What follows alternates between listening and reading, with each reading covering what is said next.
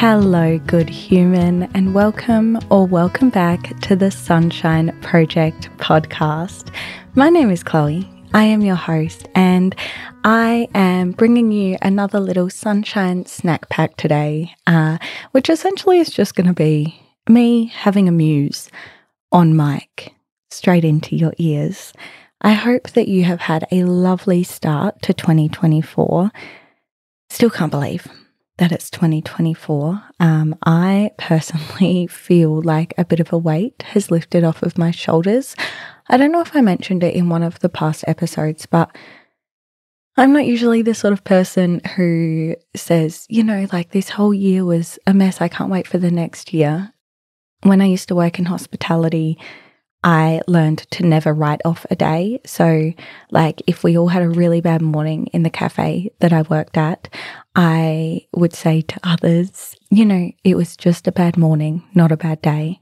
Like, it's we can we can decide how much of that was rough and then we can claim the rest of it for ourselves but somewhere around the 20th of december i was like mm, might be the whole year actually at this point. Anyway, doesn't matter because you and I have burst into 2024 and we have 12 months to really enjoy. I feel really hopeful and excited about the year to come. I think I think it's going to be a good one. I've got a funny feeling it's going to be a good one. And over the last few days, I've been taking some time off and doing some gardening and baking some focaccia and just hanging out. And I just kept coming back to the phrase, I think I like this little life. Look, I should have made an episode about this literally a month ago. I understand if you haven't heard the TikTok sound, it's a song and it's like, I think I like this little life and then people make videos with clips or photos of their you know happy humble lives. Obviously it then evolved into you know the clips and photos being of like their lamborghinis and new york city penthouse apartments. And then it became a meme which is why i said i should have done this a month ago. I get that the concept has a little bit of cringe to it now but I suppose this musing is a pushback to that cringe. Because I think I do like this little life and I hope you like your little life as well. And I think the fact that that phrase and that concept has become a meme and has become a little bit cringe is really reflective of our consumerism I know I sound like the cousin that just plonks themselves down at Christmas lunch and starts talking about wars and politics and things, and that's not my intention. I suppose the idea that people shouldn't be grateful or happy or outwardly proud of the lives that they're building and the small happy moments is just a funny one to me because the older I get, the more I realize, as I've seen other people realize, that it really is the little life aspect of what we do that is going to bring us happiness and is going to bring us sunshine. And this is the Sunshine Project after all.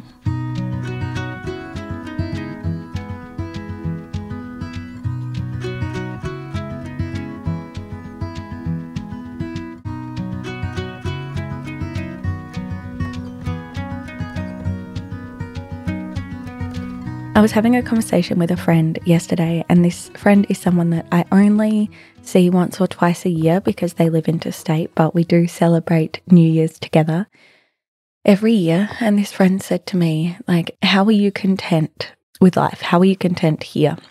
And this friend said, because sometimes I think, you know, we should buy the house next door to yours and we should move in here and we should grow veggies and we should um you know join our two houses together. And oh yeah I'll I'll tell you about it. So with a small group of people in my life I've got an idea that I've been sharing with them for the last few years and it's called the commune.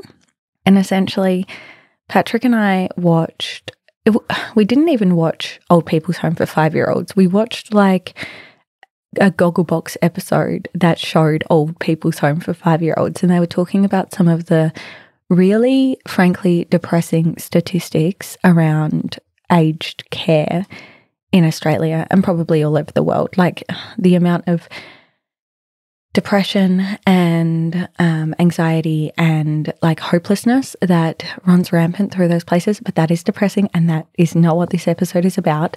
Basically, we watched this small clip and started talking about how maybe when we are old, we will build other structures on our property because we've got about five acres of land that we'd build other structures on our property for our friends. And instead of us all moving into a retirement village or an old person's home, which is really, really expensive, we would hire nurses to come and care for us all here. So it's like we all pool our money and we're a funny jumble of people. We're like professionals and podcasters and musicians and welders and yeah, just all sorts of different careers. But we would all pool, hopefully, the money that we've made over our lives, live in houses on our property, and then have people come and care for us here, like have in house care as opposed to everyone moving away from here. So that's what we call the commune. And we think we'll all do it when we're about 80 years old. And it started as a joke, but it's something I have become increasingly excited about. And it's something that our friends have become increasingly on board with. Because, like, imagine being 80 years old and just living with all your favorite people. And I know it might sound a bit funny that I think that our favorite people now will still be our favorite people when we're 80, but like, I don't know our friend group, God, that sounds so high school, is something quite special in that we have a real community. One of our friends' parents was commenting on it when I saw them last, and she said that, like, when they were our age, they had the church, they were active members of the church, and there was community there, but the community was based on the fact that God was watching and that they had a responsibility socially and spiritually to one another and that that responsibility and that community kind of fell off over time because they were being held accountable to a higher power that some of them drifted away from, some of them got closer to, some of them their relationship, you know, with them changed. But she was saying it's pretty cool because we have that community, but it's based purely on friendship and love and wanting the best for one another. Anyway, so that's the commune when we're 80. But my friend was saying, like, yeah, sometimes I want to move to the house next door and just start the commune now and we can grow veggies and we can can food. And I mean, the more we spoke about it, the more I was like, is this a cult? Is the commune, is the, are we going to be under investigation? But no, it would be a delightful, wholesome way of living. But my friend said, some days I want that. And then some days I think, oh my God, no, I'd be so bored. I want to be living in the city and have the rush and the hustle and the bustle and the excitement. And I want to be doing something different every day. And I need the fast paced life. And, you know, I've seen friends who have really struggled to date in the modern world because it's like every every time they settle for someone or settle for something, they feel like they're settling. Does that make sense? Every time they like commit and they're like, okay, yes, I can have a beautiful life with this person, their little lizard brains think, oh, but what about all the other people? What about all the other lives? It's like sliding doors 24 7. And I get it. Like, I've been there. So, Stoned at the Nail Salon, which is one of my favorite Lorde songs, says, Got a wishbone drying on the windowsill in my kitchen, just in case I wake up and realize I've chosen wrong. And she's talking about how she loves the life that she has, but she keeps a backup plan in the magic that is the wishbone. And I think maybe that's the answer. I think the answer to my friend's conundrum about not knowing whether they want slow and steady or fast paced and brilliant, and the answer to the conundrum about whether people are settling for the right person or settling with the right person. I think the answer to happiness is maybe being contented, is being with what we've got and appreciating what we've got. And I think that the answer to being contented is liking this little life It's taking time to appreciate the things that make us glad to be alive. And I mean, the minutia. Like, there's already a whole episode that you and I have done on gratitude, but I'm talking about like the veggie garden that might be overgrown, but it can still be saved. I'm talking about the barista who has a beautiful smile that we get to see each day. I'm talking about if we live close to the city and we love the hustle and bustle or the beach. I'm talking about the things about our friends or our partner or our family, like the lovely things about them that we really are grateful for and we probably don't spend enough time dwelling on because we can get really caught in like the tricky stuff and in the bits that aren't perfect and the bits that aren't ideal. And the way that we get there is we stop comparing. Like comparison culture is just huge. And again, we've spoken about this before. Social media is huge for comparison culture. And I find that I'm a lot happier when I'm not scrolling and absorbing and comparing all the time. I've got a rule with myself. I'm doing no screens after seven for as long as I can. I'll keep you updated because if I am not comparing anything to anything after 7 p.m., then it might give me a bit more space to appreciate what I've got. And I am so grateful and so appreciative. And I love this little life. I love the small joys and I love the small moments. And I want to spend more time on that, you know? So, yeah, I guess I guess this ramble from me to you is one that is about taking the time to put some music on in the morning and to soak in the early morning sun and to appreciate the sound of the birds. If you live somewhere you can hear the birds or the sound of the chatter in a cafe, if that's more your scene.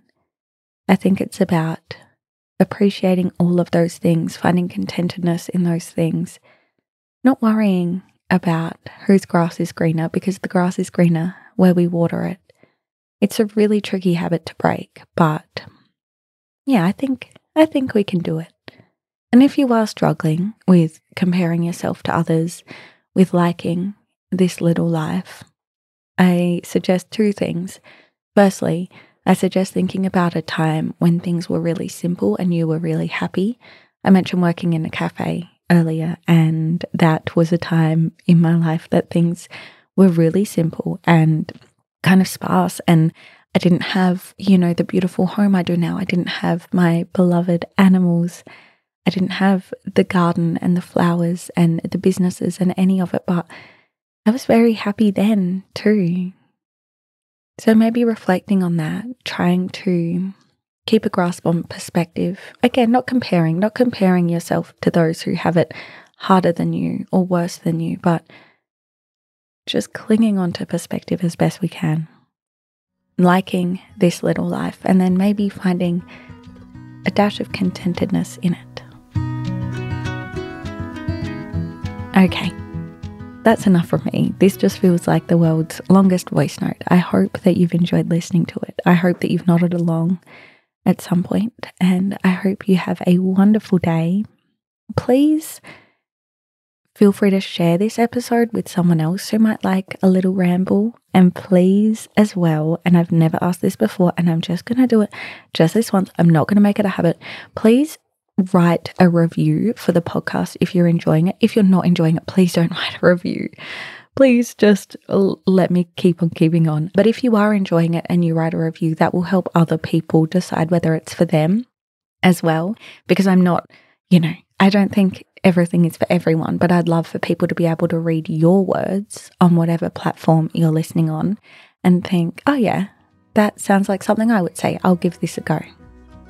Okay, I love you, good human. Thank you for listening. Thank you for being here, and I'll speak to you soon. Bye.